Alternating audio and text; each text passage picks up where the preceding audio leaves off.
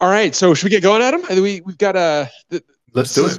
I, I know we've got another couple of folks that will that will come in. Um, so uh, as you see um, our colleagues arrive, uh, let's definitely get them up on stage. But the so just to to uh, now, Adam, when had you heard about compliance as a thing? Uh, so, EMC, the the, the electromagnetic compliance. Yeah. So early, but I admit I didn't know what all was involved. I knew that uh, you know we ha- we were building this product, this rack scale computer. We were going to stick it in a thing, and we were going to hope it didn't turn into an antenna. This is the term that I kept on hearing the EEs tell us over and over again, like that it was going to interfere with their AM reception or what. But uh, that was the that was as deep as I understood it, and that was quite a while ago, maybe two years ago, if not more.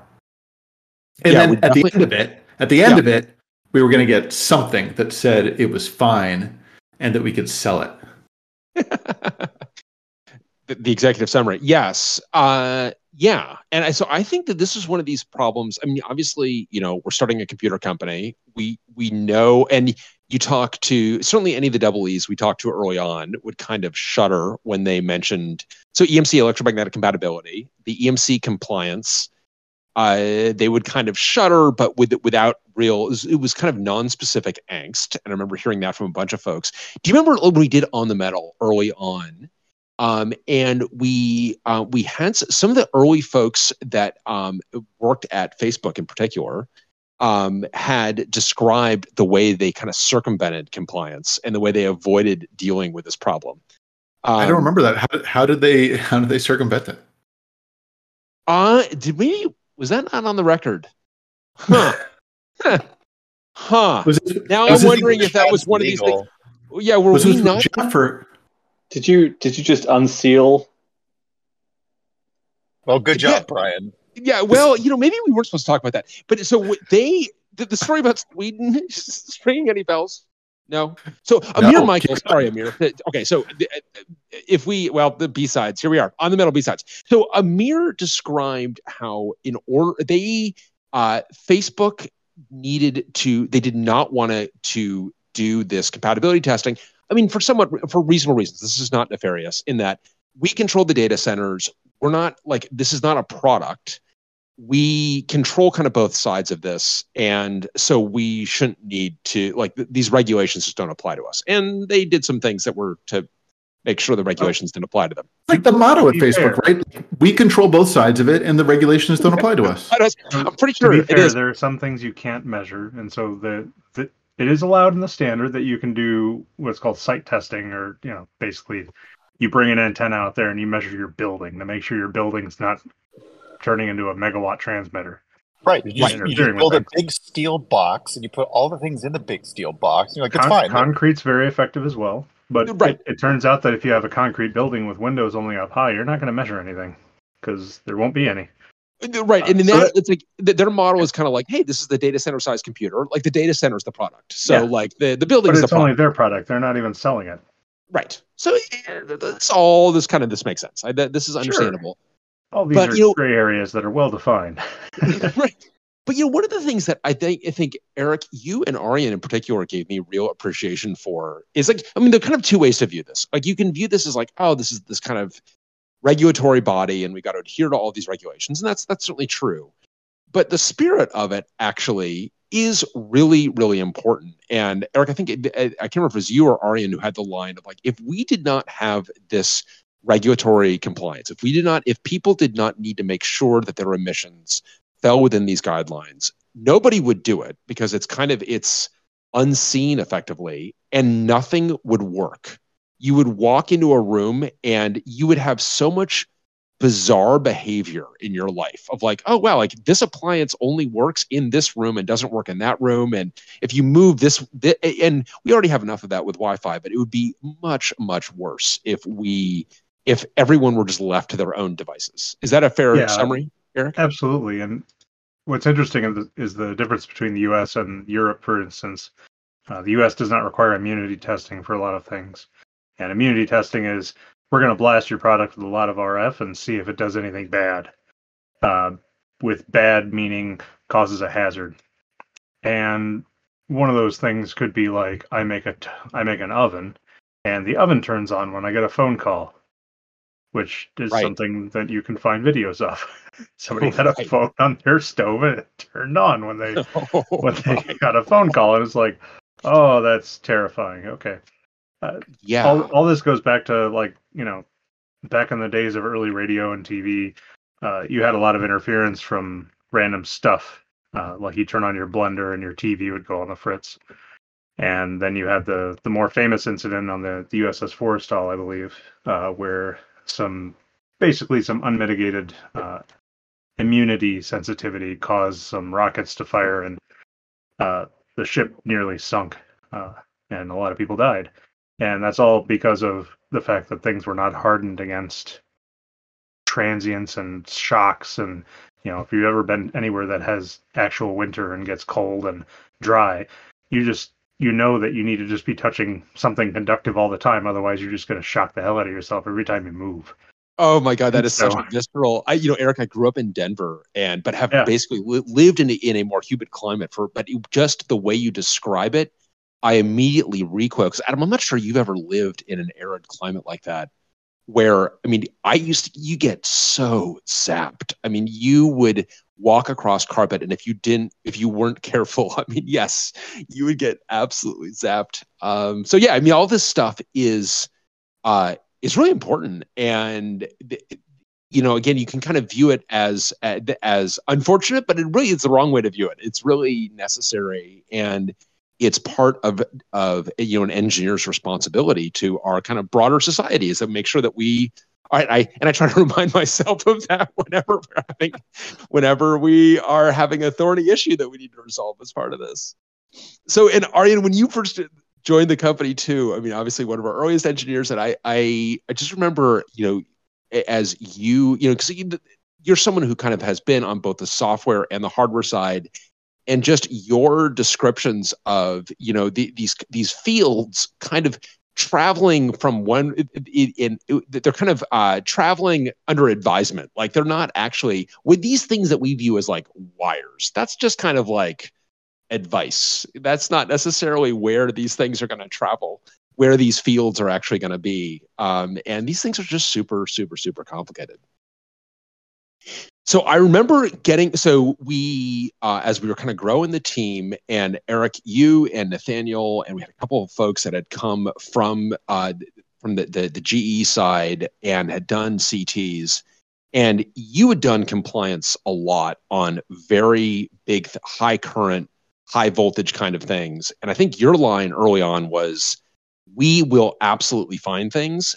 They will be resolvable, but we will find things. Um, and uh, I, I, maybe the, the place to pick it up is with the pre compliance that we did. It all blurs together, but I think that that was in.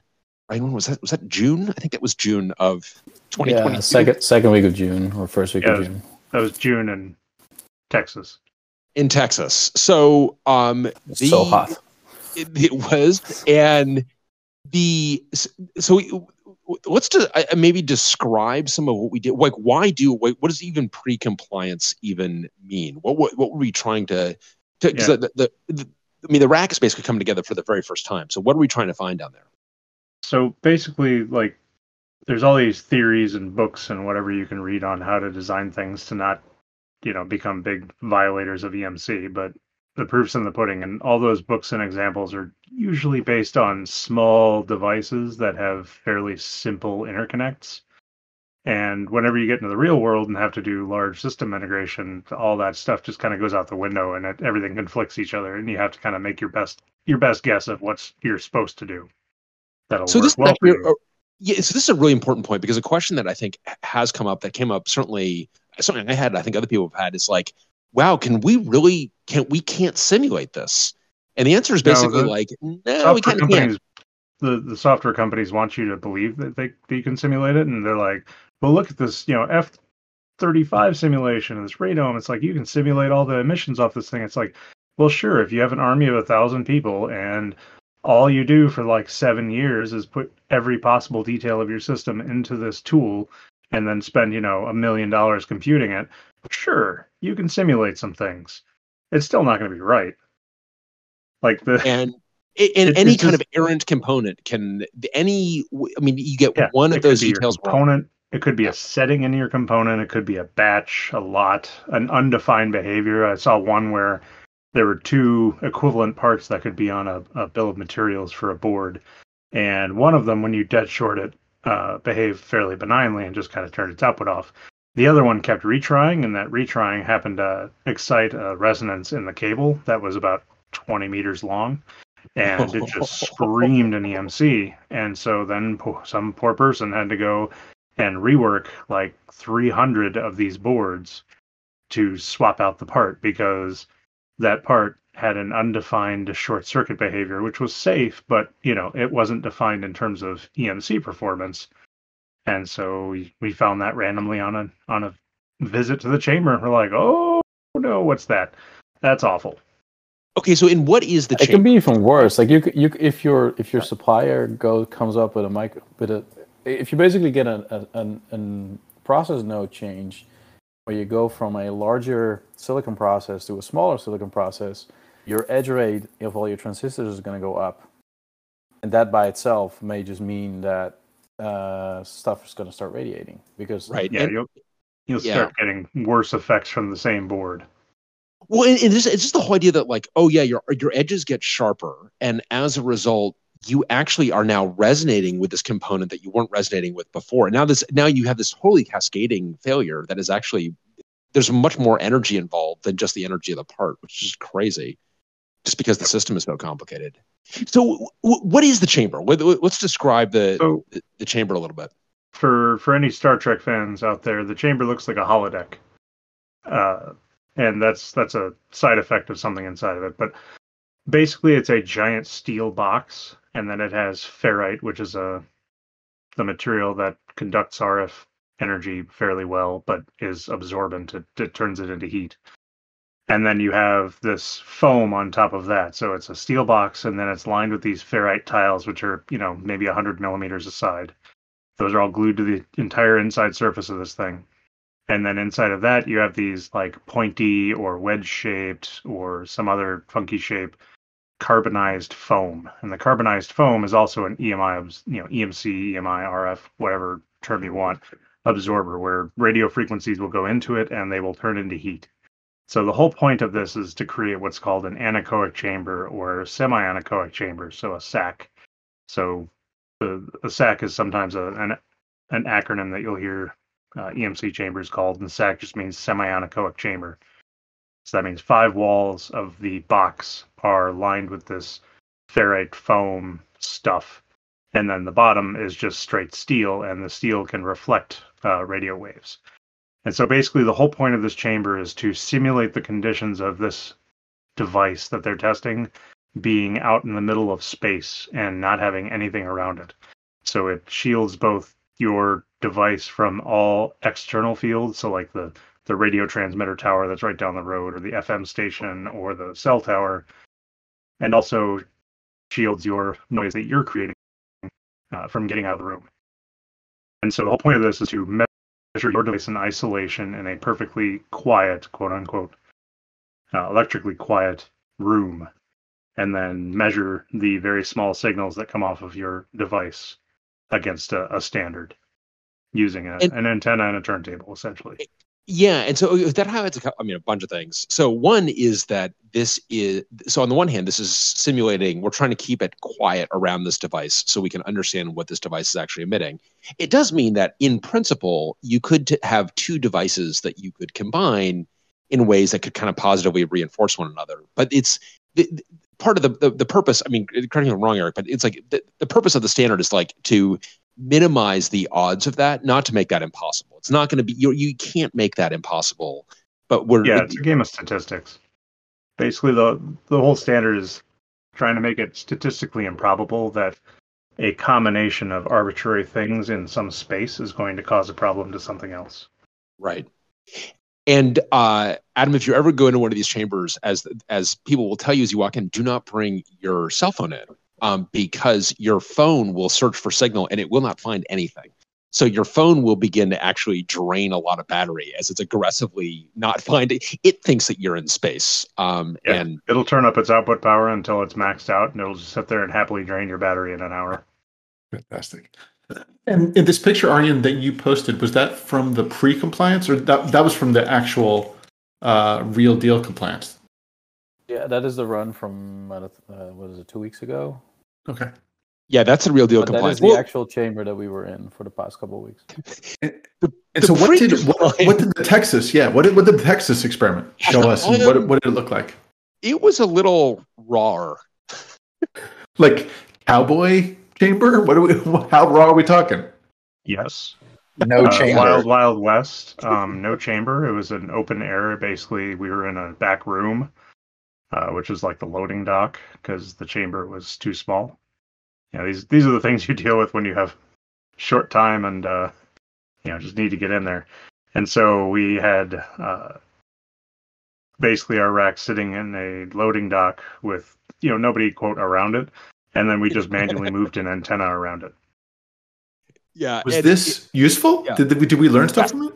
Yes, Yeah. this was extremely useful. Yeah, I was just going to say. So this is a- this was extremely useful, and I mean for so many different reasons. One, I felt it was just like useful for people like me to just to get education about what this whole thing is and what's involved here. And but for us, it was extremely useful. Uh, one, we we learned some very concrete things we want to get into, and then but we also you know, we're also having to bring the whole thing together and just the process of, I mean, in many ways, like our first customer was in this loading dock in Texas. Um, and we learned a lot. I, I think we learned, Eric, I, RFK, I th- Arjen, I think it's fair to say that we learned that we did not want to have to bore holes in the actual product in order to be able to communicate with it. I feel that that was one of our, our big takeaways. That Yeah, was a that was a good takeaway.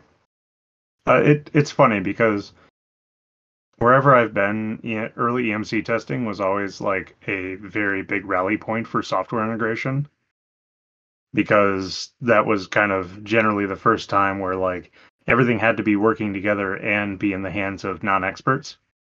Yeah.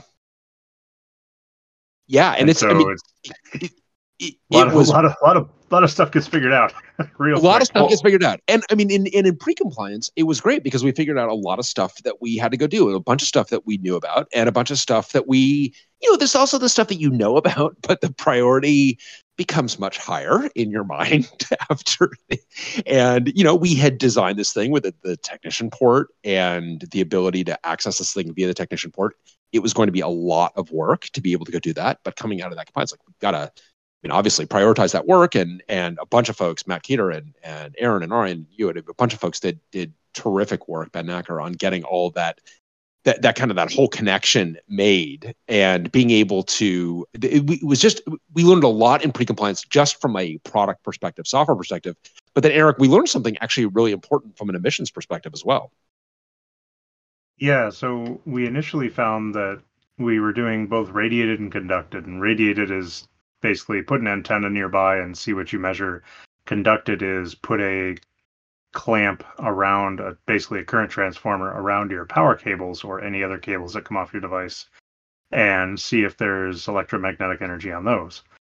And so we saw some on conducted emissions, and we were using uh, an off the shelf power shelf essentially uh, with rectifiers that was uh, that was basically unmodified by us, and we're like, uh, "This is weird. What's happening?" And so we asked the the vendor who makes that, um, like, "Hey, uh, do you have some test reports you could send us? Because we saw something that would cause us to fail, and if you have to do conducted emissions mitigations, radiated emissions is not as nasty because generally the, the, the physical modifications are small. Conducted emissions means you have to put some, you know, basically cinder block sized thing of filtering on your power cable. And Huh. it gets very scary. Just And from a, you know, said that lead time. Our lead time so these are rectifiers these are Murata rectifiers we had uh had had actually some supply chain issues and i uh and i don't remember if I, if I if I told you this story or not, but we there was a moment where we are like, oh god, it's going to be the lead time on rectifiers is so long. Like, how hard can it be to do our own rectifier? And Eric, I just remember you being like, listen, I would like everyone who would like to build their own rectifier to, to come over here, please. Like, oh, God, we're going to learn how to build our own rectifier. And you were just like, I am now going to sit you down and explain why you will never again say we should build our own rectifier. I'm going to explain to you how complicated a rectifier is. Because the question of like, how complicated can a rectifier be? I felt you gave some good answers to that. The answer is exceedingly, extremely, extremely complicated. And I mean, you think it's like, you know the, the, the most basic elements are so, still so fiendishly complicated. And i think we decided that it was a lot easier to help them get the fet that they needed or whatever it was. Yeah. Yeah it was uh like a, a rectifier like a, a world class server rectifier is basically like a three dimensional puzzle filled with complex hand you know handmade hand designed like custom components and all those components are made by a bunch of different suppliers and they're all very manual in that there's like wires wound and there's special shapes of ferrites and there's all these like mechanical and magnetic bits that fit together like this big puzzle. And then you have to also make it uh, emc compliant so there's filtering inside of them. And then you also have to make them cheap and yeah, oh, wow, right, and and efficient too, right? I mean, efficiency is super important. Yes, extremely efficient. So the, these things are like insanely efficient, and it. I, I hopefully drove the point home that we will not be making our own oh, rectifier anytime soon. Oh, you drove that. You definitely made us smoke the whole pack. I mean, I definitely was yeah, like, you're, yeah, you're, you're going to light all these cigarettes and you're going to just start dragging on them. right. No, can't I, wait. I don't care if you're coughing. Keep sucking. Let's go. Right. Well, and, so, and yeah, so we so we called Murata. We're like, okay, what what what are we doing wrong here? Like, you you obviously they have to pass their own emissions, so they're certified independently, whatever. And so they sent us a bunch of test reports from you know a bunch of different test houses, TUV and Intertek and UL and all these other places. And so I've I've been on the receiving end of a lot of these reports from sub tier you know vendors uh, at my time at GE, and many of them are just kind of like, Oh yeah, that's how you tested it. Yeah, okay, that's going to make you look a lot better. Oh, yeah, even, yeah. So I've I've been on the receiving end of really crappy reports where they quote tested it, and it's like, yeah, sure, if it's like this perfect ideal setup, yes, and you have tiny tiny cables or whatever, and just poor measurement techniques or whatever, where it's technically compliant, but they weren't exactly doing their due diligence. The reports I saw from Murata were just phenomenal. Like everything was beautifully set up as it would be in a rack. The thing was in a like rack style chassis that was sitting on the floor like a rack. It wasn't just, you know, sitting on some foam and, you know, perfectly like whatever. No, it's like, no, there's stuff on here. There's things that would radiate. There's all kinds of stuff. And I saw their data on it and it's like, okay, yeah, their data doesn't look anything like ours. And then I started looking at the, uh, the frequencies that they're showing up because you always see some stuff from the switching power supplies in these things, even if you're well below the limit. And none of those frequencies lined up with any of ours. And so basically the conclusion was, yeah, there was something wrong with that test. Oh, interesting. Right. Because I think, I mean, we, we, were looking at how we were grounding at the chassis at one point, but you felt that the, the, the ultimate conclusion of that was just like the test was, I mean, the test was garbage. no. It was, it was a, it was an oopsie. And it, it's hard to do those kinds of tests because they do pick up a lot of extraneous crap especially in open air test chambers. And so it's it's very hard to do that. And we were I think that was late at night and we were kind of rushing and so I I don't particularly blame the test house on that one. It's more of just a a side effect of we weren't paying enough of attention to say this is right or wrong or otherwise. But very valuable for us to go in and just even getting their test results and understanding it. I mean, because that was not really something in hindsight we should have, but was not something we were looking closely at when we were kind of evaluating the, the these various rectifier folks. But, right, because uh, they're they're supposed to meet the standard, but it turns right. out they have to meet the same standard our whole rack has to meet.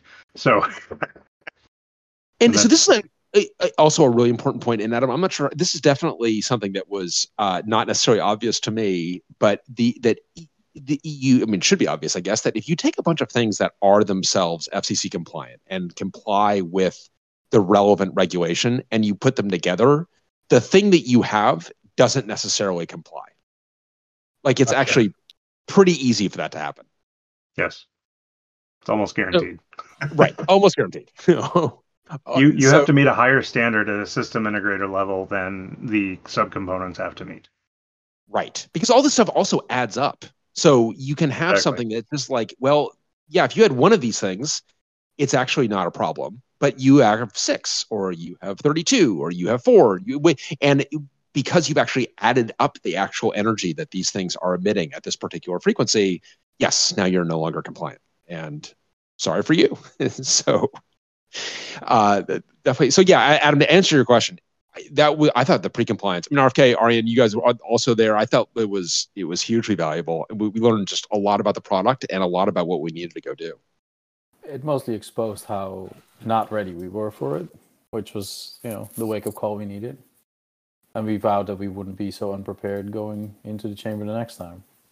And Yeah, dare I you say, have to it, we sensitize better. people to that. It's hard to do that with words. Yeah, It we is. were a little bit better prepared. When like, oh, not too like I won't give us too much credit, but we were a little bit better prepared. Just you know, a hair. Yeah, I move think on though. Before we move on, Bryan, you said we learned not to bore a hole in the product to to Yes. wire things up. Did we learn that the hard way or the easy way? Oh no, for sure the hard way. I mean, like, sorry. I mean, it obviously. Why do we? Who? Who? Okay. no, because we had gotta get run with all the dongles in. We, we had We had no, to, Ah. yeah, exactly. we had no All the interfaces debug to adapters. control the thing. We had all the debug adapters attached to all the systems, so we had to drill holes into the chassis to even get these cables out. You gotta turn it on, Love man. it. It makes sense.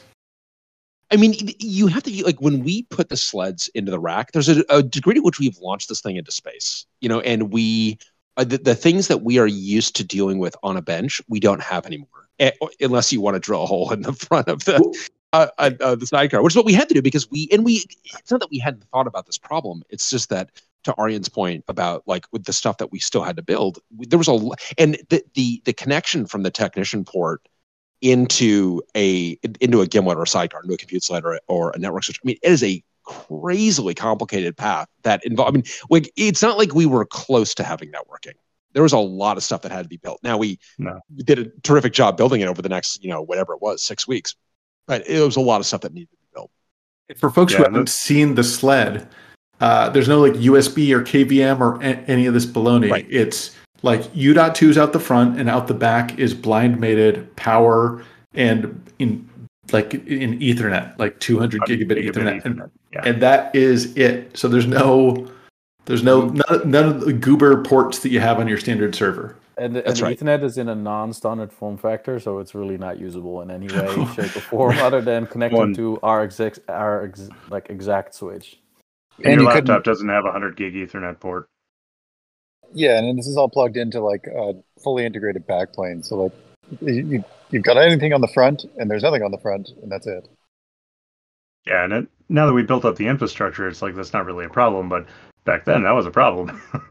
was a problem that could be solved with a drill, and that's Yeah. what we ended up doing. And the and just lear- again, I just remember. I mean, uh, just learning a lot. RFK, you know, I sitting there. I just we're sitting in that like the the kind of the fold up table in this garage, basically learning. Like we've got a lot of work we need to go do to make this thing actually. Oh, yeah. seamless- I mean, The other thing that thirty I'll- minute lap to boot was like the Oh, real, real grinding. You know, very visceral. Like I'm sitting here waiting, watching, watching it boot, and it's Yeah. Just taking forever. You mess up once, oh well, here you go, take a lap. weren't we? Weren't we loading a like the boot ROM at over like a Yes. 115 Excellent. kbaud This was the, this was well. This is where we figured Wasn't out that that the X SPU could be changed, and that was great. that changed a lot. That that you know, we went from like Oh, 30 okay. minutes to like you know 15, Yeah, which is a big deal. So the, the the one thing I will say for pre-compliance testing is it showed us that we weren't screaming our heads off. So the, the real thing that I wanted to check, like going into that, was that we didn't have anything that was basically visible or off the charts in pre-compliance. Because if it's off the charts in pre-compliance with one sled or two sleds or even three sleds and one sidecar, which is our network switch, it isn't going to get any better when we have 32 sleds and two sidecars. right. Yeah, And so what that did is it told us that hey, okay, we aren't completely out of like out of bed in terms of being able to get this done, and we don't have like major redesign to do before we get this. Uh, there there are some things we found that we want to improve, obviously, but it's those were found later because they're basically so hard to see at that point that you know they were not visible in the noise. Right. And and I think you know this is whenever you're solving a kind of big hard systems level problem, you do want to get to that things that of potentially unbounded risk you want to get to as quickly as you can. I don't, and I don't think I don't think we could have done pre-compliance any earlier than we did. I think there was plenty of blood on the floor as there was. Uh, but I thought so. It was really valuable for that to, and to understand like, okay, we don't we're we've got a lot of work to do, but we're it's there. There is nothing that we have got that is obviously a disqualifying from a compliance perspective. I think is the conclusion coming out of that. So That's what Then- we thought. it, uh, that's what we thought. Right, exactly. Well, and then so, but it was also just also just very educational and interesting. I mean, Adam, watching this debugging process is super interesting. And you know, RFK, you know, you've come, you, you, you know, kind of came up as an RF engineer. So this is, I, I kind of feel like you were just like, welcome to like this is my land. Like I know I that this is the Makes you feel all good. You know, you're all warm and fuzzy for a little bit, and then they're like, "Go back to designing." You know, differential signaling, and you're like, "Oh, it's Feel- that." Feel my pain.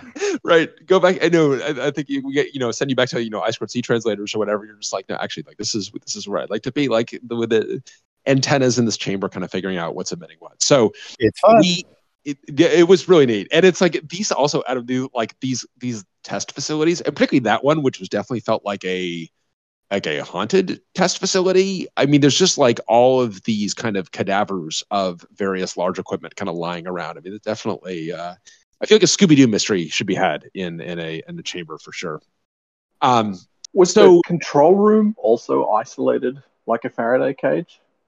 Uh, so it depends on the chamber. So one of the Okay. chambers we were in, it is not. Though the chamber that I used to work in was not. Um, it doesn't have to. It doesn't have to be because everything's shielded and pretty well quiet anyway. Uh, so it's just the you have big filters to get stuff in and out of the chamber. But uh, the one that we were most recently at does have the the control room in and like a little antechamber that is also a Faraday cage, which makes it more obnoxious to be able to super test things. inconvenient. Yeah. very Like, oh, I can't take notes on this because all my stuff is disconnected. Great. And I mean, it has like, I mean, sometimes it's important for that kind of thing, like where you do get some like stray signaling, um, but like you kind of don't need that, No, If- it, especially if you got the good only way I've seen that is if you have crappy cables.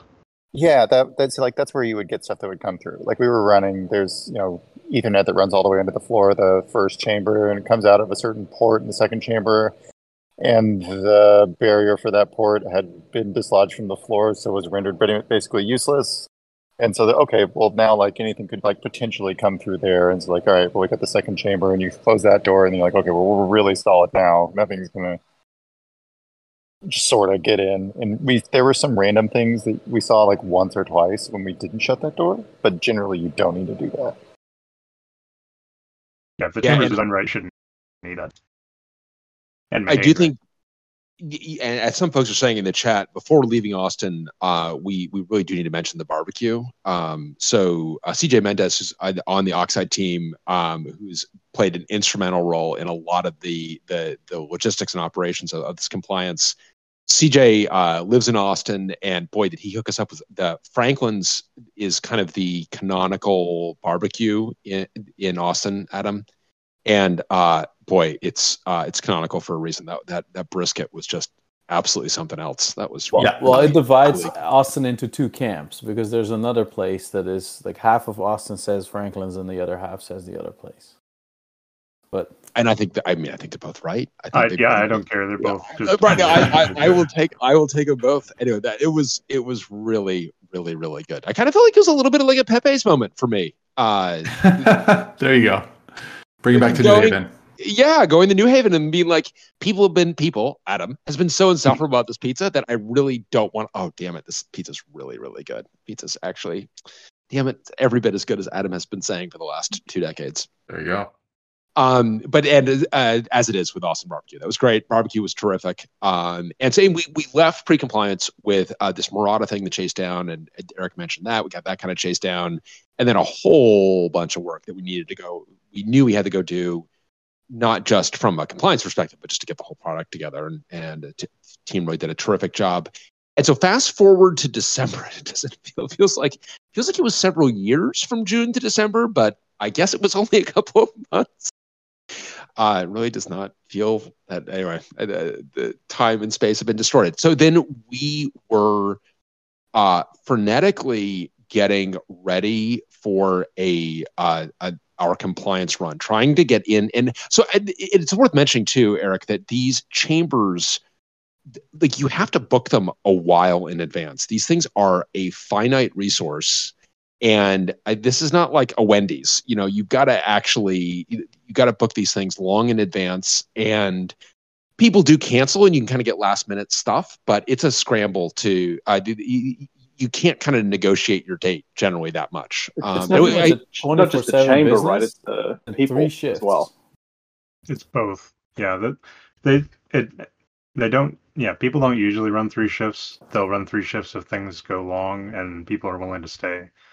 Uh, but it, like at GE, when whenever the the chamber schedule would open for the next like quarter or two quarters, it would be filled within a day with people like staking their claim on it. And then yeah. there was all this horse trading and threatening to go to upper management to get priority because we had oh, our own chamber. Oh, it was this, this whole political like charades and just this all this chess maneuvering to uh, get chamber time. Uh, but it, it is a very like precious resource and these chambers are exceedingly expensive and so being the you know being that we're like operating on short timetables uh, makes it a lot harder but being flexible uh, thanks to the the folks in emeryville uh, and saying listen you tell us when to be there and we'll get in gives you a lot more uh, a lot more leverage to get into somewhere because you can adapt to people canceling. Yeah, and so we were pushing hard for this December date, and uh, and it, we that team did. I mean, Eric, you said this earlier. This is kind of a these compliance runs tend to be big rallying points, a huge rallying point for us, um, pulling together a bunch of different hardware and software.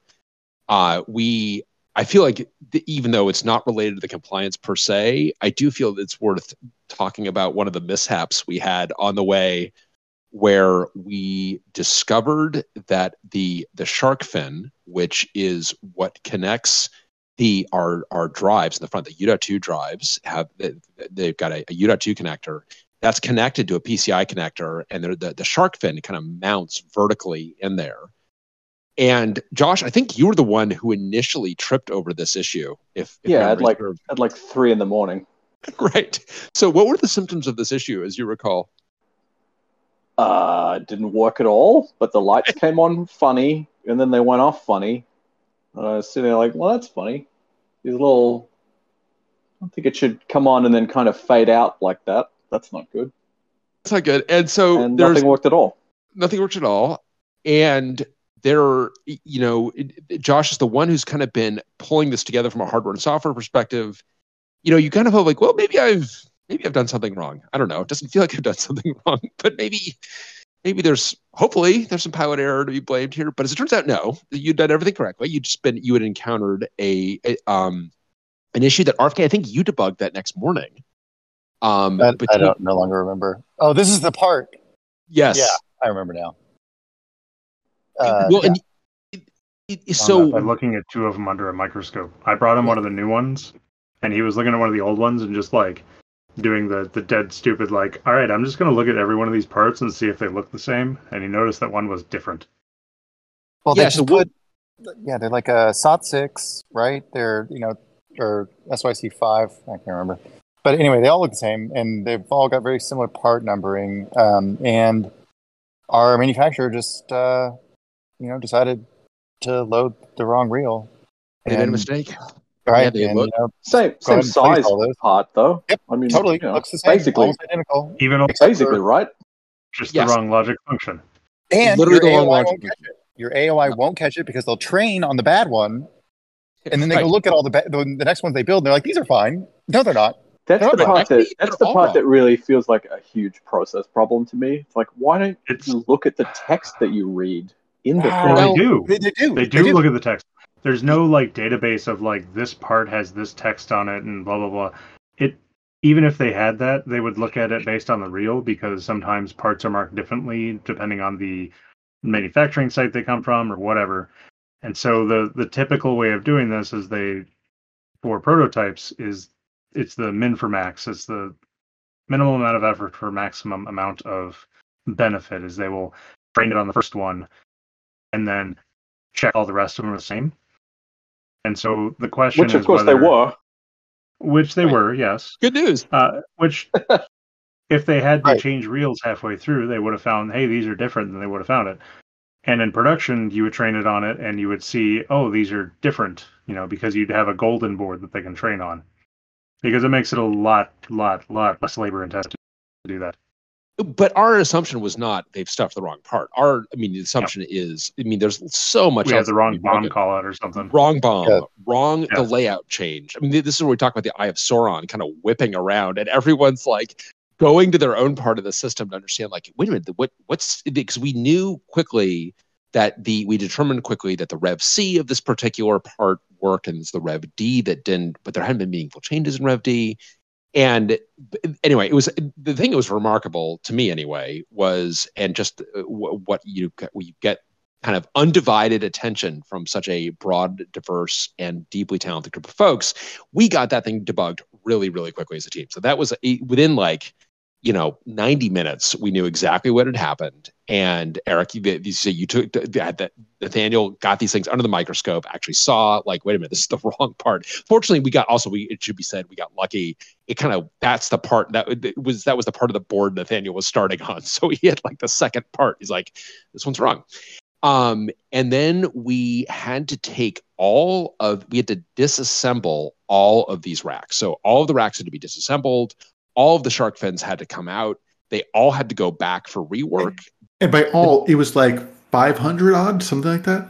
Uh, I think we had, I want to say like 1100, wasn't it? It was, Well, no, but we, we only sent back like six something, six hundred or something, I think. I guess that's right. Right. Okay. You're right. I guess the, the, the there were a couple, but it was, uh, it, Which is it- still, to be fair, it's a lot. It's a lot. Wait. it's a lot. It is a lot. And did not did not regret putting scannable barcodes on them. Like Okay, yeah. So Josh, this is actually a really good point because this is something. So every FRU that we have in the system, every field replaceable unit, we have got a barcode on there.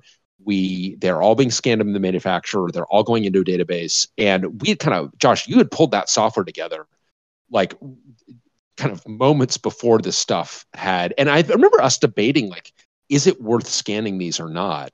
Um, and yeah, do you want to talk through that that a little bit because that was a that was a huge win, I think. Yeah, I mean, we just so we have manufacturing workstations that sit on the line that can scan uh, barcodes. So we, we have them do that, and then they get programmed into the ROMs that sit on the cards and so on, um, so that the cards can be self-identifying. And uh, just as an inventory thing, because it's like we, we're going to send back hundreds of these things, and we have no idea if we don't scan and log each one that we send out and also each one that we receive then there's really no way to know like where most of the stock is now that they've come out of the servers that they shipped here in it's just a lot of parts and also we had if you recall 20 or 30 of them that i think were not programmed correctly we Right. wanted to Yeah. quarantine those on the way back in for inspection it's just much easier if you have uh, a barcode printed on the thing and also like a cheap and easy barcode reading station. And it was that this is another one of these things where it's like you know I, I don't think anyone ha, you know has doubted at the time why this is important but we got we're getting an early visceral rea- uh, visceral uh, uh, expression of why this is so important so uh, and that was actually uh, I mean I personally enjoy it was a definitely a barn raising I know Adam you were in here a bunch of folks were in here actually I like- mean, you're you're. yeah, I mean, can we talk about our child labor practices? yeah, absolutely the child labor was uh, was load bearing here Uh, Yeah, you, so we you had the you had the whole clan in, right? I had the whole clan and, in. and I had Steve the, too. the, the, the, they're- the kids were in they're there. your- And, your children, so it's okay legally. exactly. Yes, thank you, Josh. Josh is Adam refuses to be my lawyer, but Josh is winning. It's like Uh, working on yeah. the farm.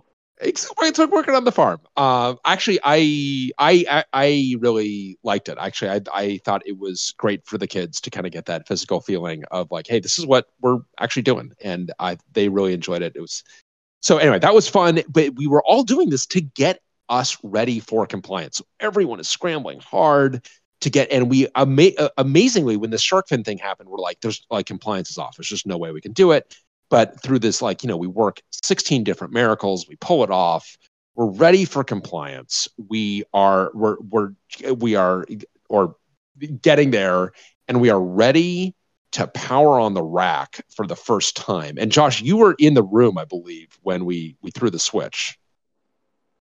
Uh, yeah, I took the video of what's what you're about to describe. right. So yeah what uh what happened I was I had I was traveling for a conference, but I got so I I, I got the, the the the immediate after action on this one. I was not in the room when it happened, but uh Yeah, we, I mean, we so we turned we had fully populated the rack, and we turned it on at the wall, and almost half of it did not uh, clear the runway. There were no lights. It was not good.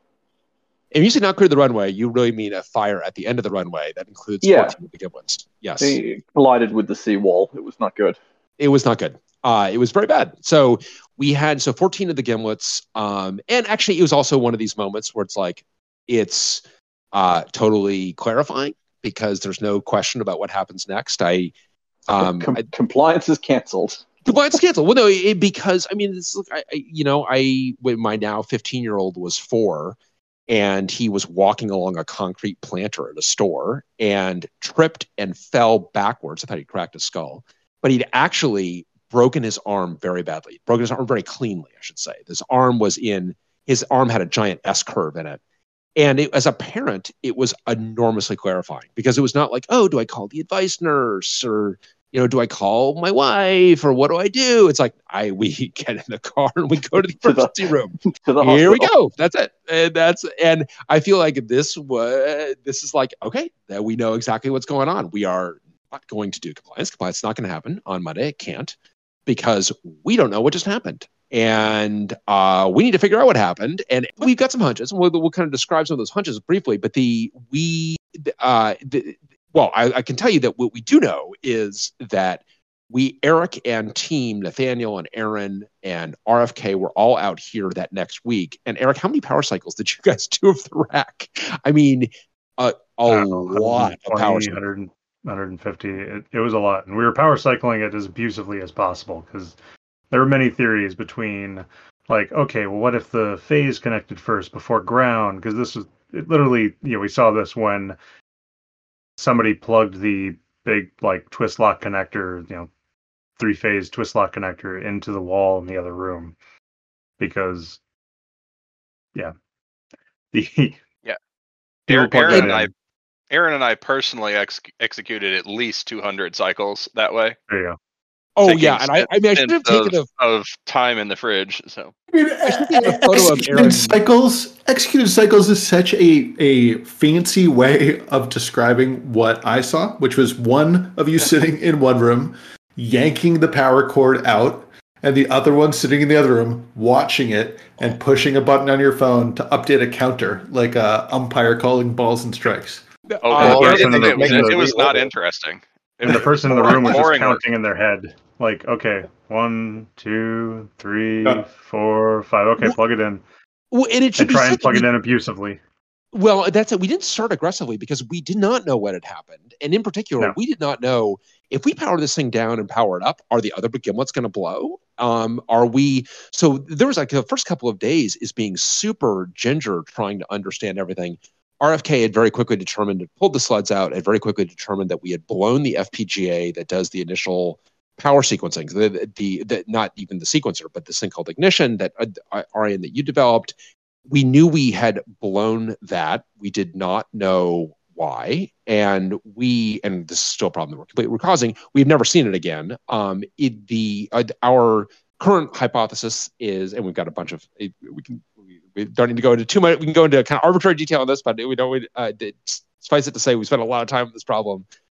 But our current hypothesis is that these things were actually blown on the bench. That when we programmed them on the bench, we uh, we they got blown out on the bench. So when we actually loaded them in, they were dead before we initially powered it on. Um, and we've, as one can imagine, we've made a bunch of process changes to make sure that if this does happen again, we're going to get a lot more information. And we're meanwhile we're having the, the chips themselves, uh, we're having them decapped um, so we can understand the actual damage to the FPGAs themselves. We have 14 of them, so we've got. I think actually those just showed up today. So we've got someone who's going to be decapping those and looking at those chips. So we've got a whole bunch of stuff to, to, that we went to go explore there. But importantly, one we uh, we haven't seen it again but secondly and and eric kind of reminds me of the murata thing where it's like uh, on the one hand there wasn't anything th- that was due to, to the testing environment on the other hand we learned a lot about murata by going through the detail by going into their their compliance information we learned a lot about how these things power on by doing it again and again and again and and Adam, there, I would say that there was a little bit more art than you implied in that Eric was doing things deliberately to make these things not power on cleanly. So he, he, was trying to actually, by the end of the week, they're trying to break it and they're unable to. To the untrained eye, it looked like he was yanking the power cord. yeah, well, yeah, it was.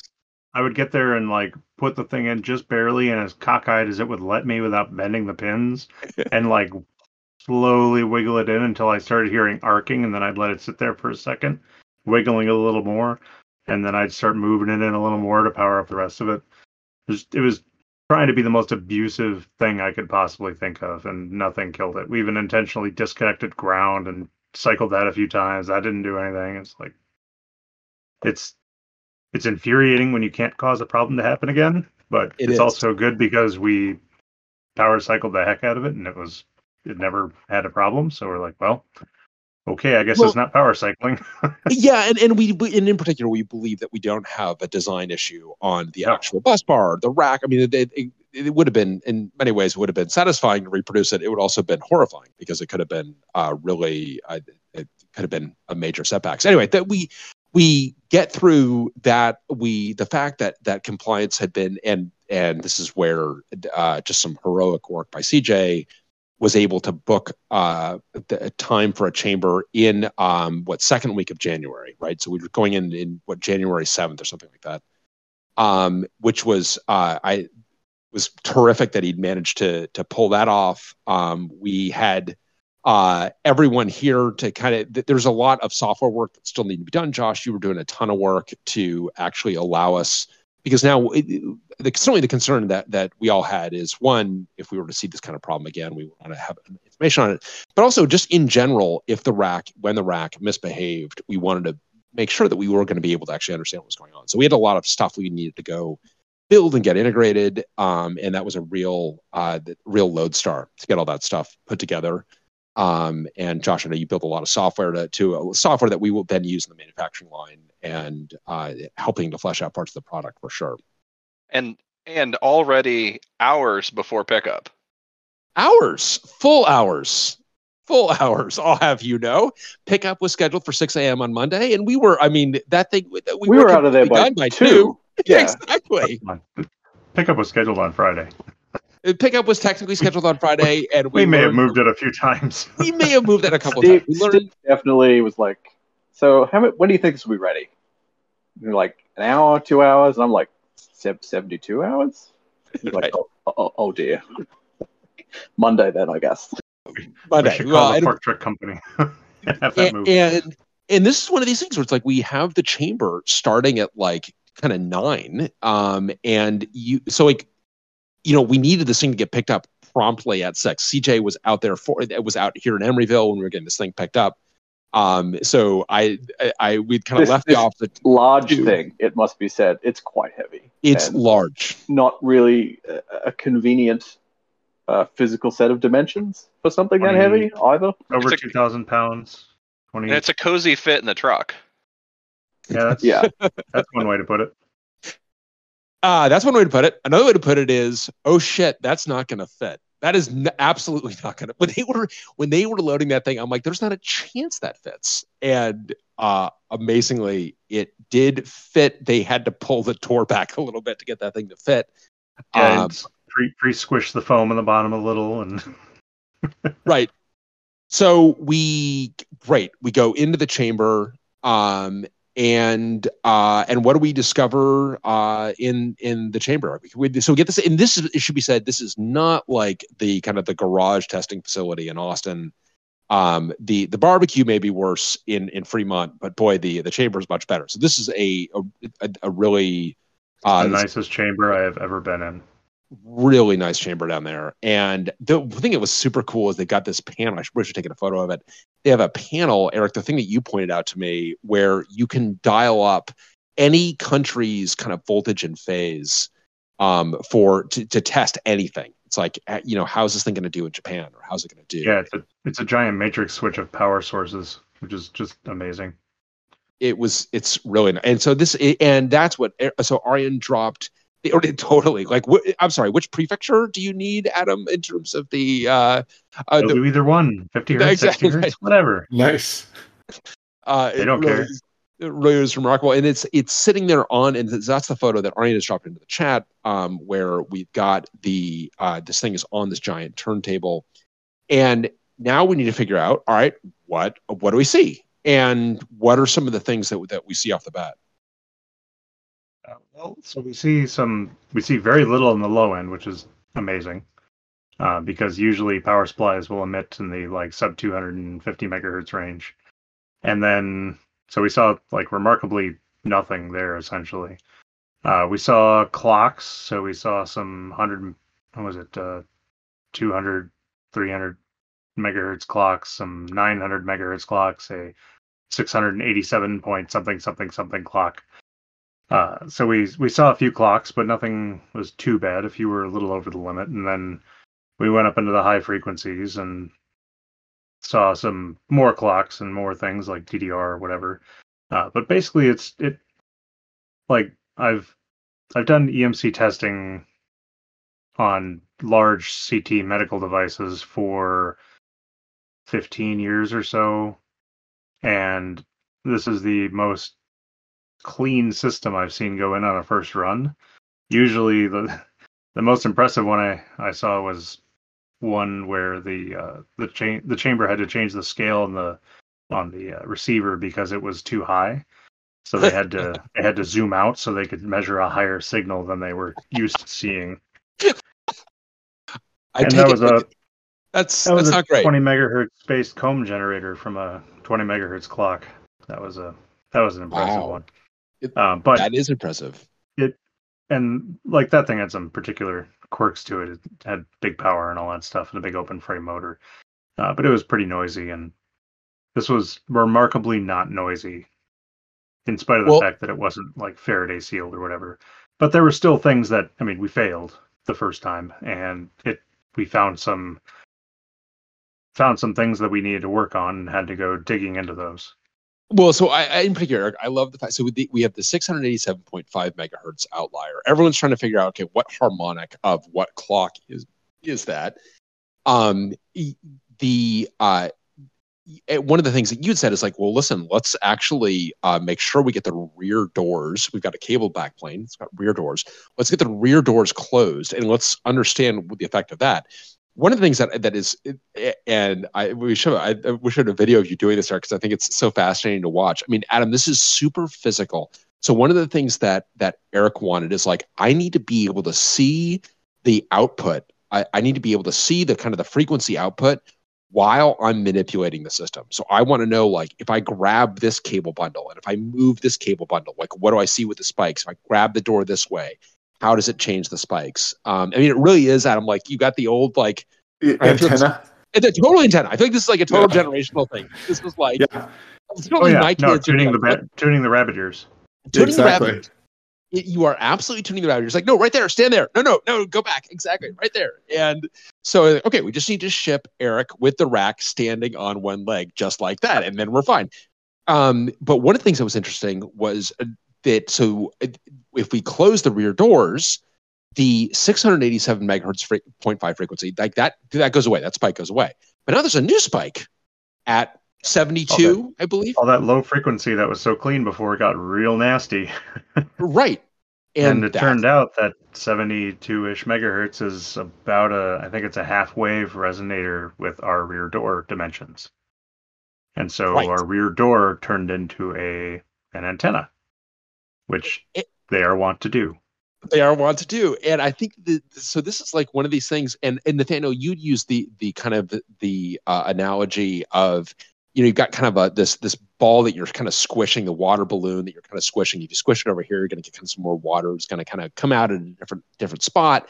And it this was definitely a very concrete example of that where it's like okay we've done this but now we've got this other thing that we need to go deal with um, and I, the other kind of thing it highlighted for me is that whenever you see, and Eric, obviously, you know, you, you've got uh, and and RFK and Arjen have got much better kind of intuition for this. But anytime you see any outlier at any frequency, you got to immediately think like, what is that wavelength? And that wavelength is how much, and what does that correspond to? It's like, okay, that is, you know, nine centimeters. What do we have that's nine centimeters that this thing could be resonating with? And so in And this is, case, and it's is it horizontal or vertically polarized? Because that tells you whether it's a horizontal or vertical, uh, the opposite, uh, dim- like opening that it might come out of, or or thing that is resonating at the at the antenna, because the antenna rotates. Uh, Yeah, there's a- Polarization of the wave, and that tells you something about the the source that it came from.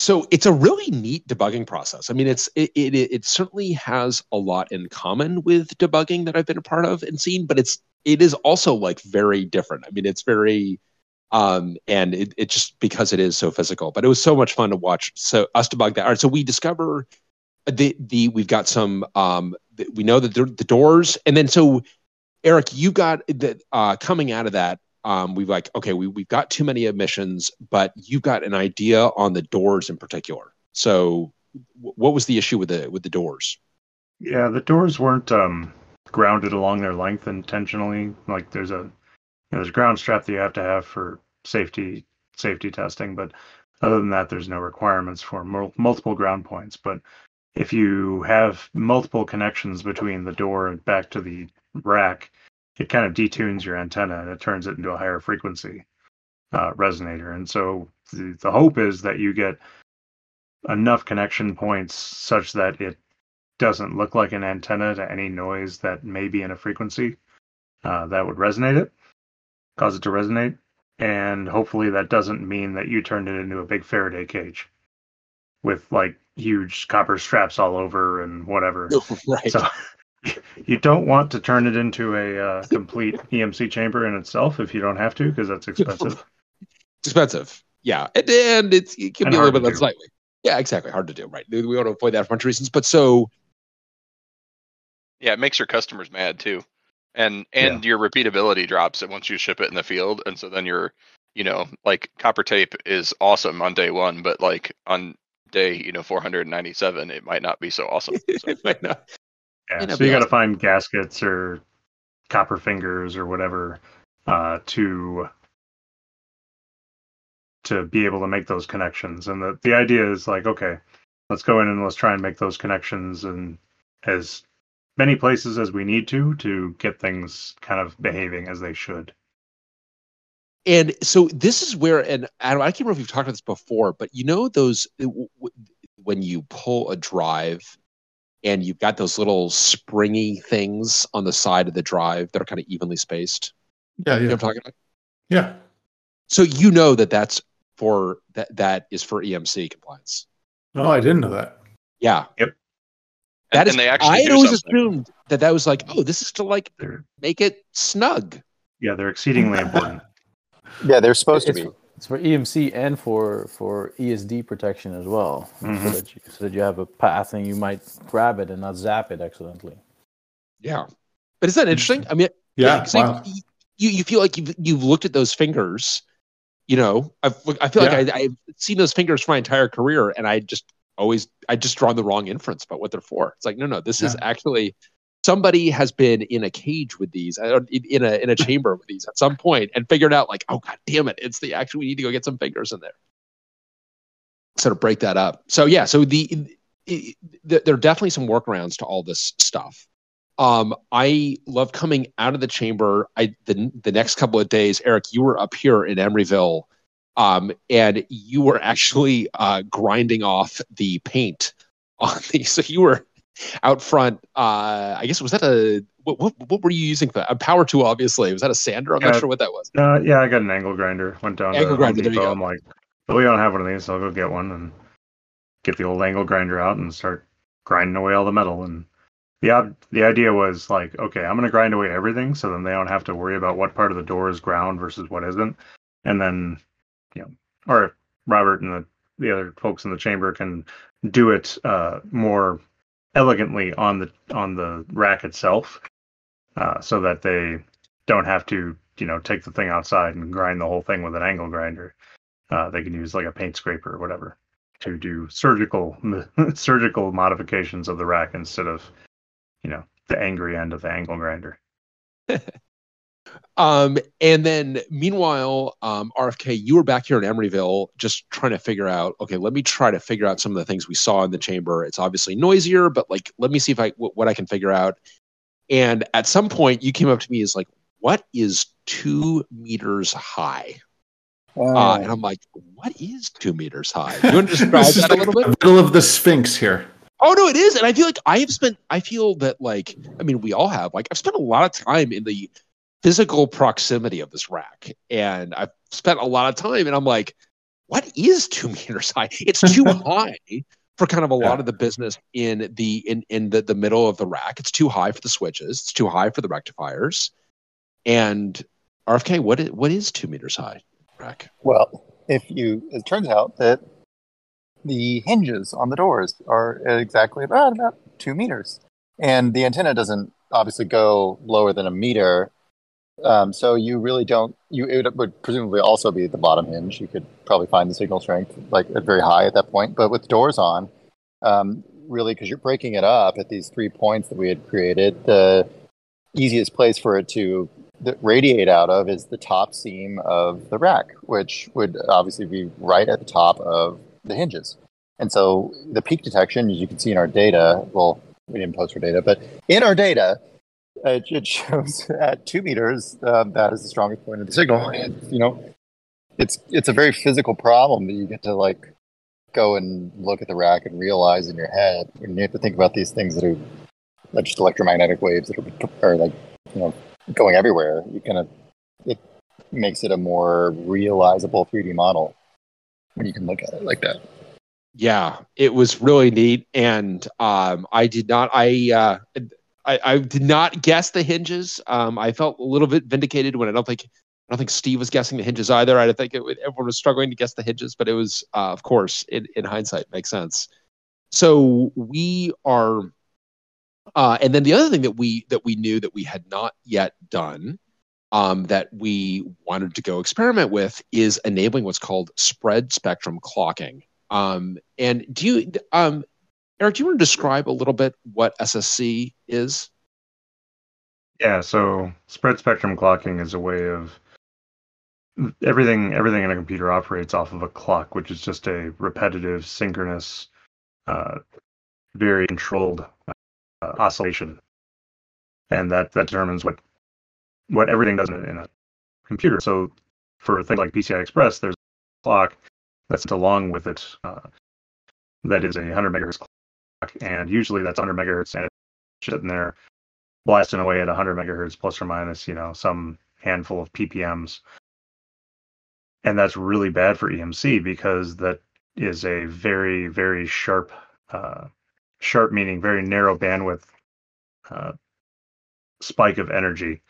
And all the energy of that clock is contained within a very narrow bandwidth. So in EMC, there's a certain there's a certain opening. It's like how how much you open your eyes on the receiver, and they open the receiver up to see about 120 kilohertz, if I remember right, of bandwidth, and that's where they measure the entire the entire spectrum.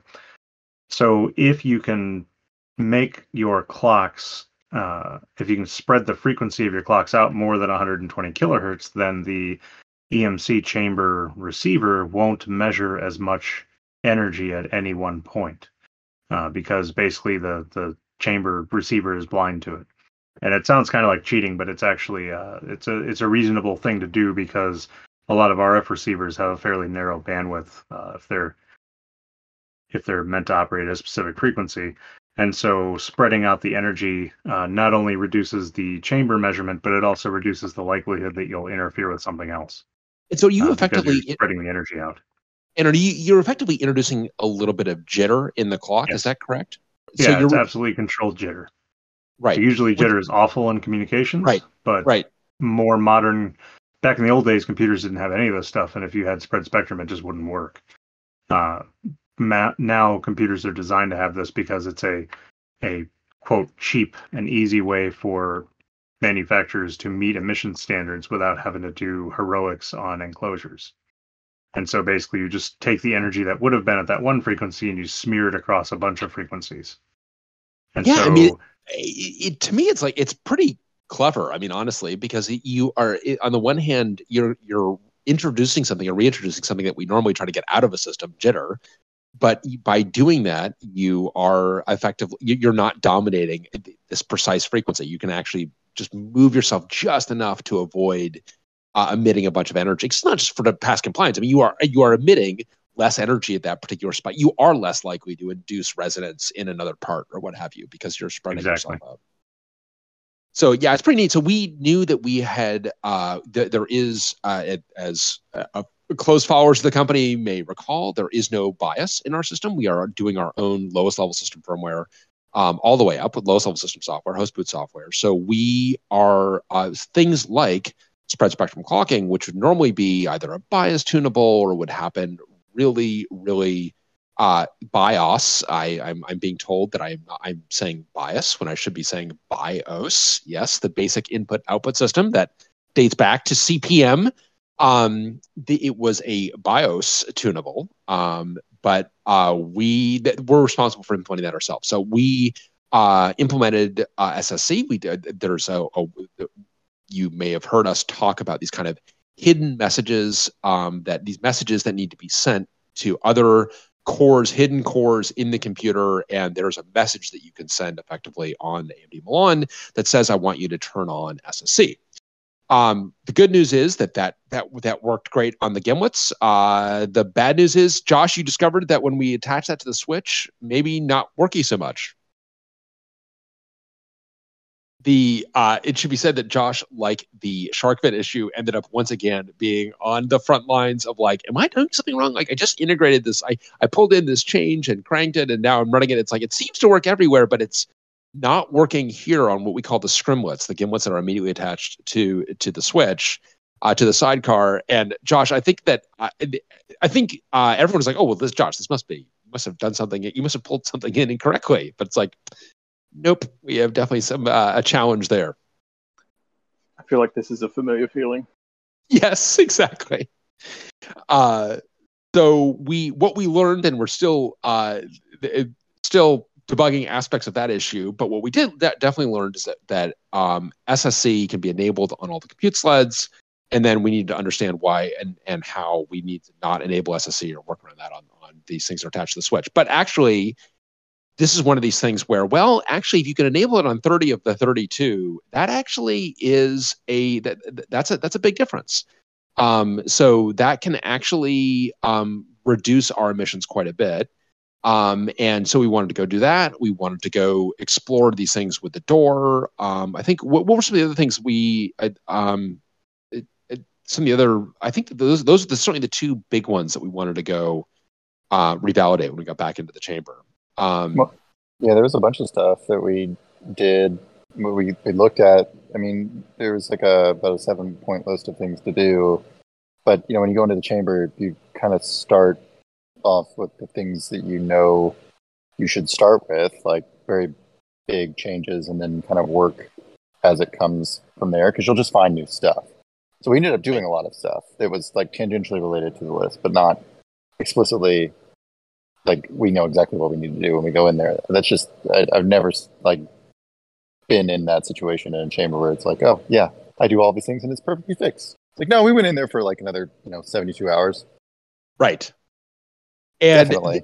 and it should Yeah, also you be want to understand how each of these things individually behaves and then how they combine and um, and some of them you have a little bit more confidence in some of them you have less confidence in some of them we needed to do some physical work like we needed to scrape off more paint and like put gasket in and yeah so Yeah, I mean, yeah, Process. It, it- and also, you want to do things.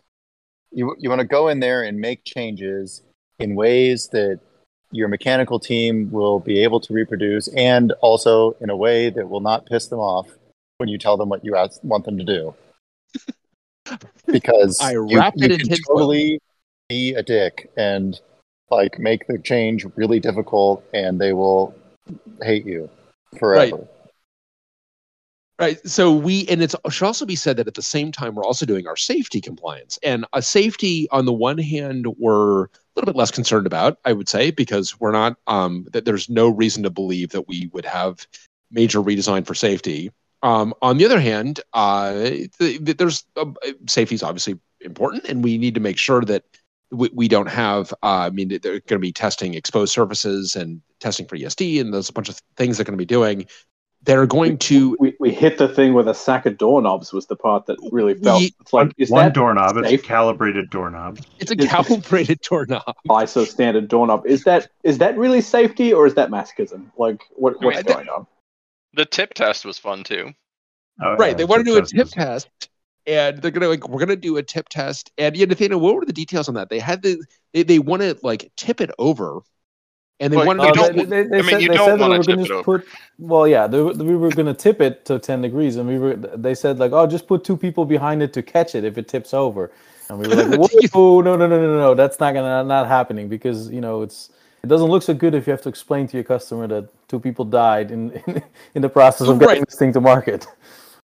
Well, and Uh, Arjen, Because I it weighs love- like twenty three hundred pounds, right? I mean, yes, Yes. yeah, it, it is scary. Um, and certainly when that thing if that thing got tipped, it would get very scary. Um, Arjen, I loved your line when I went down there to the the safety testing house uh, down uh, in Menlo Park. You're, I mean, you looked at me just just looked me right in the eyes. You're like, you know, for a place dedicated to safety, you can die here. And I was kind of laughing, and you're like, no, no, I'm serious. Like, watch yourself. I'm like, okay, actually, He means you specifically, Bryan. Looks, I, uh, I mean, Were there Bryan, fans yes, without guards on them? I, there well and in particular like the whip that they had us using was definitely like it, uh, Oh, yeah. I yeah it was uh The sa- safety testing is not the place where you want people who are who are uh, not comfortable with working with dangerous things. which is like I mean I guess it makes sense I mean yeah, it's they're, like they're trying to induce failures at some level, and that that has Right. inherent risk to it, right? yeah uh but it was so it, it, I, and I think that the and Josh I have to tell you that emotionally it really did feel like that they were going to drop a sack of doorknobs on it it's just like just because we you know spent so here much in time the here in the Ministry of Safety office, like right, exactly. The Ministry of Safety is going to launch doorknobs against this thing. Uh, but it is, as Eric says, very it's a very precise test, and we don't anticipate it or didn't anticipate it. Uh, it, it, it, may- it may cause a, facial laceration, but don't anticipate it uh, actually inhibiting the, the, the operation of the rack. Uh, the, and then Arjen, you guys were al- uh, also down there doing a bunch of uh, a bunch of thermal stuff. Where Yeah, so we had to we had to prove that if if if things get if fans get blocked, that we don't overheat in such a way that uh, components get so hot that you might um like burn someone in a you know that that um, bodily harm might occur. So there we have to set up some tests for thermal uh, testing. And I'm trying to find the pictures of that because there was some. Uh, this- It was this pretty funny. Well, because pretty hilarious. Yeah. in particular that you are trying to get this thing to overheat which is now like look you know like we've built a complicated system we've got a series of trade-offs we've got a lot of thermal margin in this thing when we uh, w- like one of the very first decisions we made was around the height of the uh, so each of these sleds is designed to be tall it is tall enough 100 millimeters tall to contain within it an 80 millimeter fan it has six 80 millimeter fans in it those fans move a ton of air. They, at very low power, when they're only at 2000 RPM, they are moving enough air to effectively keep the system cool, unless it's doing an obscene amount of work, in which case they may go up to 3K RPM. Um, the fans themselves can go up to 12k RPM, um, but they will draw a lot more power. And when Arjen was down there, like trying, I mean, Arjen, you you all are trying to like find every intake for this thing because those fans are going to fight you, and they're going to find ways to get air into that thing to cool the to cool the CPU. yeah, Uh, so there's there's two scenarios in particular we ran. One with the input blocked, so basically the fan is starved from fresh air.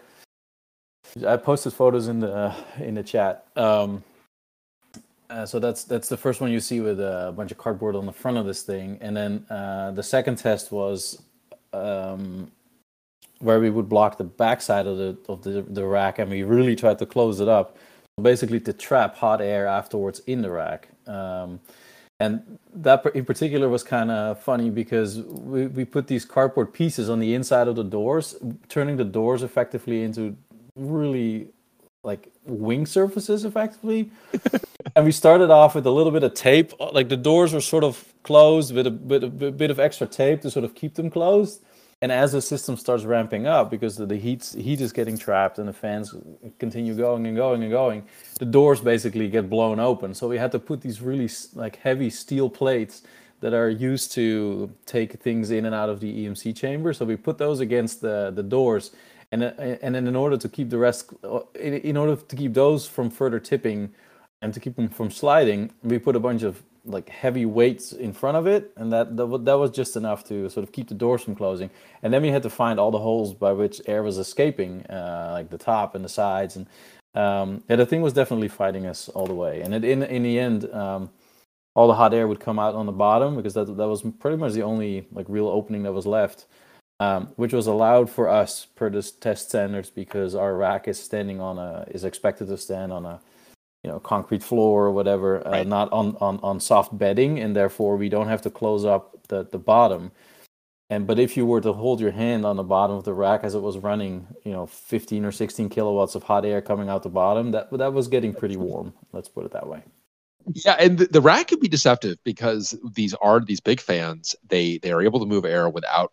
So the rack is very quiet. If you're cu- accustomed to a data center, one of the first things you will notice physically when you're around the rack is it's much quieter. And you, you think, is that thing on? And then you go to the back and you just feel this heat just dropping off the back. You're like, okay, no, it's definitely on. There's a lot of heat back here. And uh, yeah, you put all that heat in one spot, Arjen. And as you say, I, I kind of like the idea of the rack on soft bedding, though. I kind of feel like we need to. I guess that's going to be disqualified by our, our safety compliance. It's not going to allow for a Two, two inch shag carpet. to do it. exactly. Um, Yeah, good luck so- rolling that thing over that shag carpet without ripping up the carpet. Do you, do you and with the remember new when we were rolling it when we were rolling it into the rack and the whole rack came to a shuddering stop on a like millimeter and a half lip on the Yeah. crate. it's it's a lot of computers, it turns out. And the the, the other thing that was funny is as Arjen was kind of reporting back from this down to the the, the safety facility, and it, you know we're kind of uh, the, the the rest of Oxide's kind of taking bets about you know this is kind of like thermal margin versus power margin, and we like those fans uh, if they're all cranked, we will draw a lot more power. And indeed, we ended up like for one of those tests, we ended up actually uh, the rectifier and it's like actually sorry you've reached your limit here and and we are we designed this thing to go maximum to what 19 kW which is basically what it hit um with the the, the fans absolutely cranking the cubicle fans doing their job. So that was uh that wa- that was fun.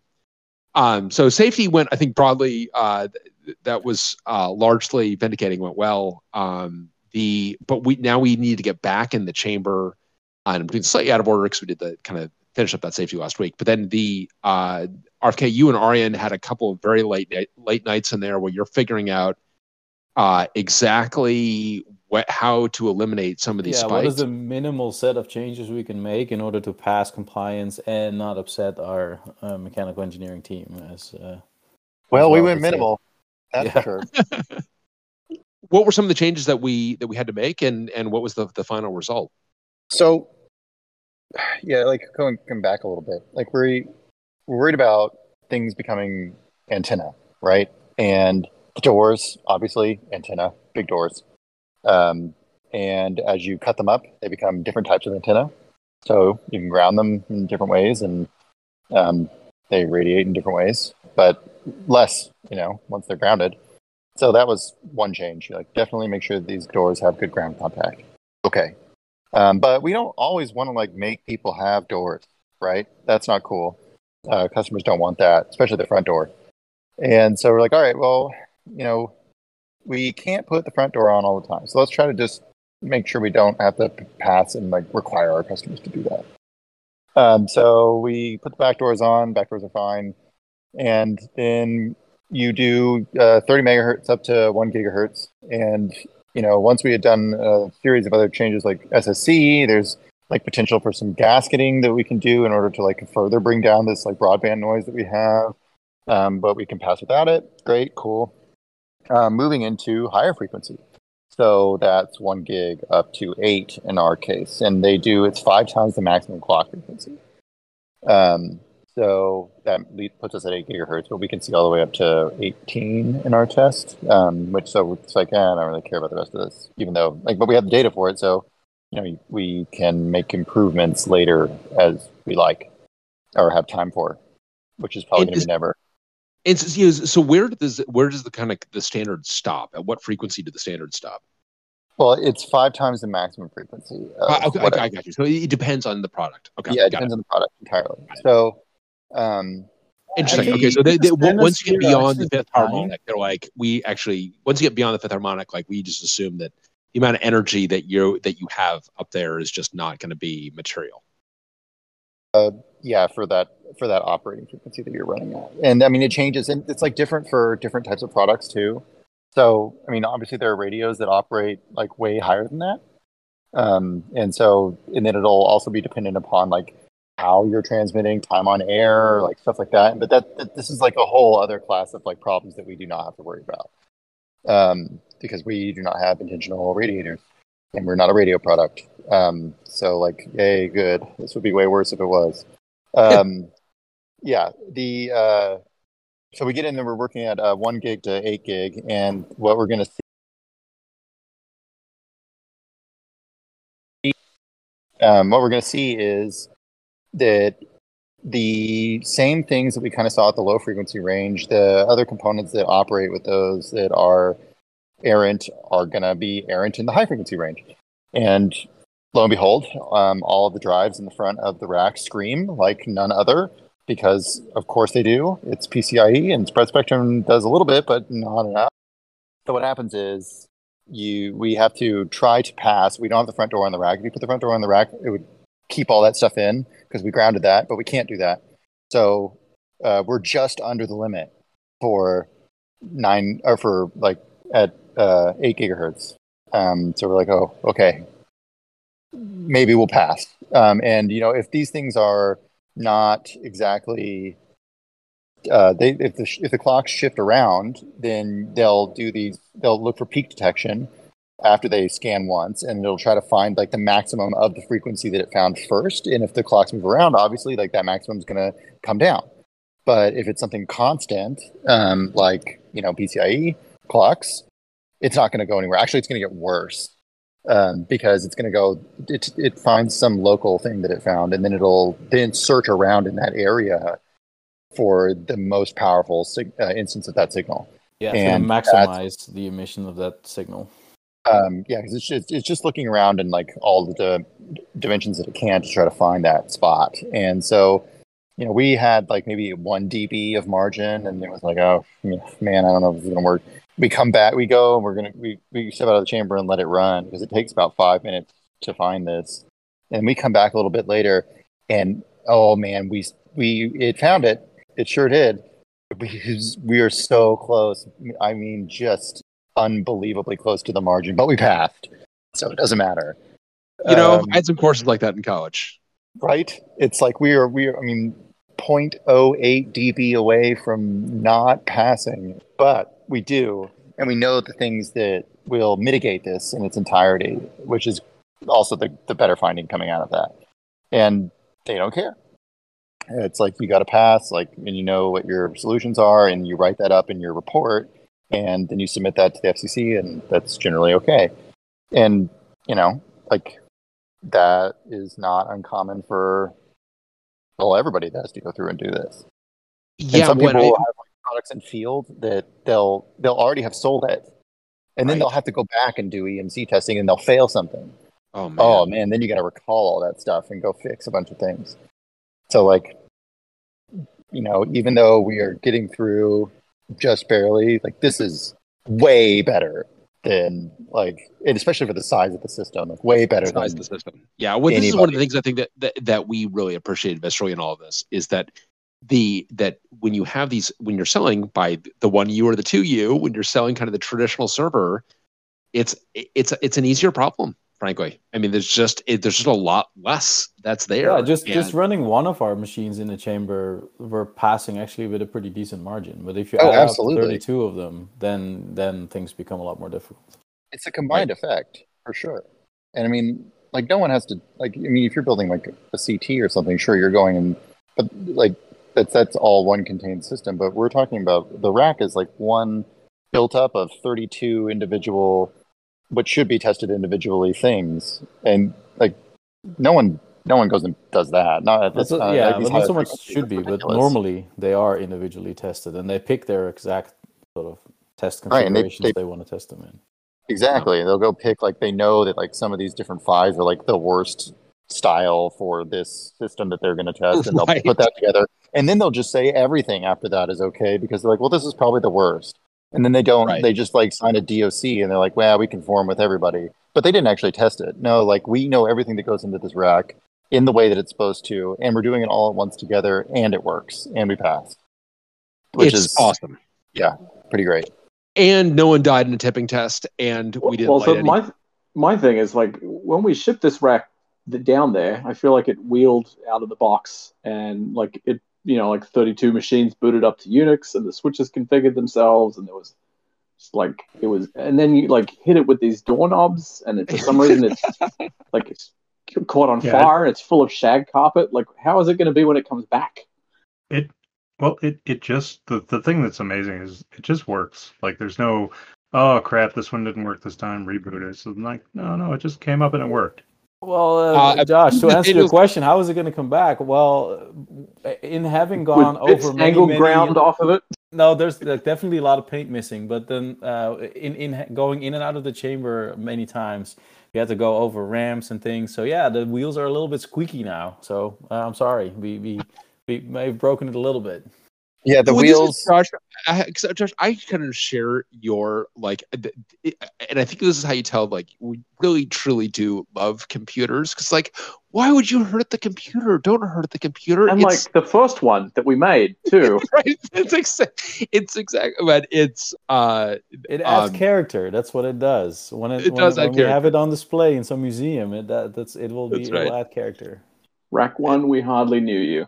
We did, well, and, and the but I also feel, and Nathanael, I believe your line was, I don't know that I've ever seen software come together later for something and work as well in the chamber. Every So- every assignment that I did at university was finished at two o'clock uh, the morning before it was due. So that's just how we roll. I mean, we've like I've you know Eric and I spent a lot of time in EMC chambers over the years, and it's not uncommon for uh, you to have you know software issues in there, or like you know in in certain systems you want to run them in a mode that like stresses them, and like those are often the like hard modes to be reliable, and so you know you Yeah. find like oh you know the yeah we ran this test eight months ago but like this no one does this except for an emc and so all the bits rotted and you know it doesn't work again and so it was really awesome to see the system like you know show up in this in there and it just worked and it was it was really nice. Like the the team could then focus on the thing they needed to do instead of going and chasing software problems. So Yeah, we, we kudos to to the whole team for that. we had to tweak it a little bit for like you know when we started running things. Like one of the things that we hadn't quite anticipated was we, we had built a stress test for various components and then uh, um, we tried to put a load on the on the ssds and we just start the stress test and basically the entire machine just went out for lunch. Like the thing was just not responsive anymore. It was running just it wasn't wasn't making any progress because It was very busy doing what you asked it to do. we spent we spent we spun up so many threads per ssd and that that the system was just like done. So we had to That's the improved version that wasn't erasing all of its I was gonna say, yeah, right? yes, that was after we erased a bunch of stuff. Yeah, sure. we, we did have at uh it wasn't two in the morning. Josh, when did that happen? Well, that's, On the- that's why it took until two in the morning. That's Like, why uh, it took until two in the morning. like quarter to midnight or like half midnight Right. or something like the because we because we wanted to turn the lights off and do the all the lights flashing on the front thing which which was did pretty cool. that did happen happen was cool. And also it ate all the partition tables at the same time which was very sad like don't turn this off Right. until, But it until was, we can uh, fix it And then Josh back in there with the Kludge.2s that we talked about in our small boards. The uh it, and the jumper cables it- going in with the, exactly Kluge, armed with like Kludge.2s in each hand, like you were defibrillating the rack. Uh, it was like a combination of like jumper cables and, and a defibrillator. It was really a great look. Um, as we were going around getting, unfortunately though, we got got the rack back on its feet, and uh, yeah, we're not going to plow the boot drives anymore. Um, but it was a uh, honestly great effort all around. Um, really educational. You know, I think over and over again through this journey, we've learned why other folks, you know, because I, I think a question that we get is like, why are not other people making a rack scale computer? And the answer is like, it's hard, but th- this is some real concrete detail of why it's hard. Um, is because it is actually hard to get this whole thing together and treat it as a coherent unit. And compliance is, you know, something we had heard a lot about about it being a challenge, and it was a challenge, but it was a challenge we were up to, and uh, it was a lot of fun. And I think RK, you know, you, it, I, it, I love the way you said it about like we know the next time we go into a chamber, there are a whole bunch of mechanical changes that we're going to be making to make sure that like our margin's not going to be that tight the next time. We're going to get uh, going to get much better margin. And Arjen, I know you were you were kind of looking at some of the other engineering teams that were down there who'd been teams at much more established companies and um, and just admiring kind of how they go into compliance. And we've got a lot that we learned. I think we're going to be uh, we're we're only going to improve over time. But uh, boy, this was uh, this was a lot of fun and uh, a lot of work from a lot of folks, a lot of late nights, a lot of third shifts, a lot of early mornings, um, and a rack that damn near didn't almost didn't fit in its truck. But um, it was uh, great work all around and really uh, very important because without this compliance, we cannot sell a product. So for those folks who've been asking, when are you going to ship? Like, well, you've you've you got to actually have the the the compliance in order to be able to ship. You got to have safety compliance. You got to actually have the FCC compliance. So um, we are uh, the runways in sight. Still plenty of challenges ahead as always, but um, the uh, we are looking forward to getting this thing uh, exactly what it, folks pointed out in the chat. We are going to ship it as soon as we legally can, and now we've got the legal green light, regulatory green light, um, and uh, looking forward to getting these things out there. Um, Well, in- technically, we don't have the green light yet. We just have the reports in hand that will get us the green lights, but we still have to defend it. but Fair. You know, what are, what are you from the government jesus Yeah. Exactly. Seriously, what a what a Oh buzzkill. if you're a, if No, you're a I- cop you have to tell us Uh, the, it's a an FCC deep mole. Uh, yes, we've got to defend it, and we we will defend it. That the the, the 0.08 dB. I will, Oh yeah, I we absolutely can. We just uh, this is this is a discoverable medium we, That's Well, right. I was talking to Tom yesterday, and it was like, you know, arguing that point oh eight is like getting a D in a class, and then having to go to your professor and be like, "No, it is worth that one point. I get those Listen. credit hours." I, I, the, it's, uh, in in the the letters S and S and C, which is satisfactory, no credit for a course you're not taking for a grade. It's the S that's important.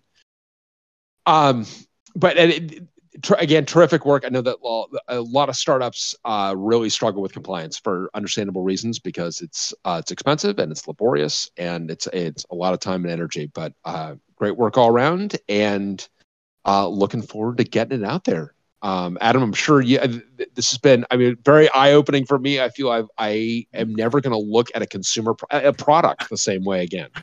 Yeah, see that little FCC sticker on it now means a whole lot more. Oh, the They- fact that your TV turns on every time you ask it to, oh, like most of the time it turns on. Most you of the know? time. Yeah. Most of the time. It's it's Yeah, it's, when it doesn't, it's, it's a small miracle. software. Like how yeah, exactly. how well this stuff works on average. It's, am- it's amazing. All right. Well, keyword hey, being average. Thanks everyone. Thank you, uh, Eric and, and Arjen, Nathanael, RFK. Uh, um, thank you all of this. And since CJ, oh, I should actually would just in closing because CJ had the drop. He was uh, listening earlier. Uh, he did have some some points of clarification that I feel are are important. Um, that I had had pulled up a moment ago. Let me go pull those up. So on uh, first and foremost, um, on the uh, the actual barbecue. Uh, Arjen, he believes that the barbecue you're referring to is uh, Micklethwait. Um, I'm probably mispronouncing that, um, but uh, in general, just as good. But Franklin's brisket really does live up to the hype. Just be sure to order a couple weeks ahead to skip the line. CJ says, definitely recommend that. On the number of shark fins, it was um, 1,136 shark shark fins total rework in five days. Um, so, uh, and as he points out, a huge shout out to Steve for finding a courier for these things who was totally sketchy. Uh, that courier was that was dodgy, but Steve, you did it. They got there and back. Uh, and then also, uh, CJ says a shout out to Matt Keeter as well uh, for advising him to put more money on the table with EMC chambers in the Bay Area ahead of time. So that really saved our butts on on the schedule. So important clarification. CJ CJ was uh, and uh, didn't join us up here on stage, but I think everyone here would agree that uh, CJ was absolutely essential on both pre-compliance and compliance. So it really does take a village, um, and we got CJ. We appreciate you. Yes, CJ legend. Getting those times in the chamber, whoa, shit, that was incredible. And the Franklins is amazing. All right, thanks everyone. We'll talk to you next time. Thanks, everyone. Take care. Cheers.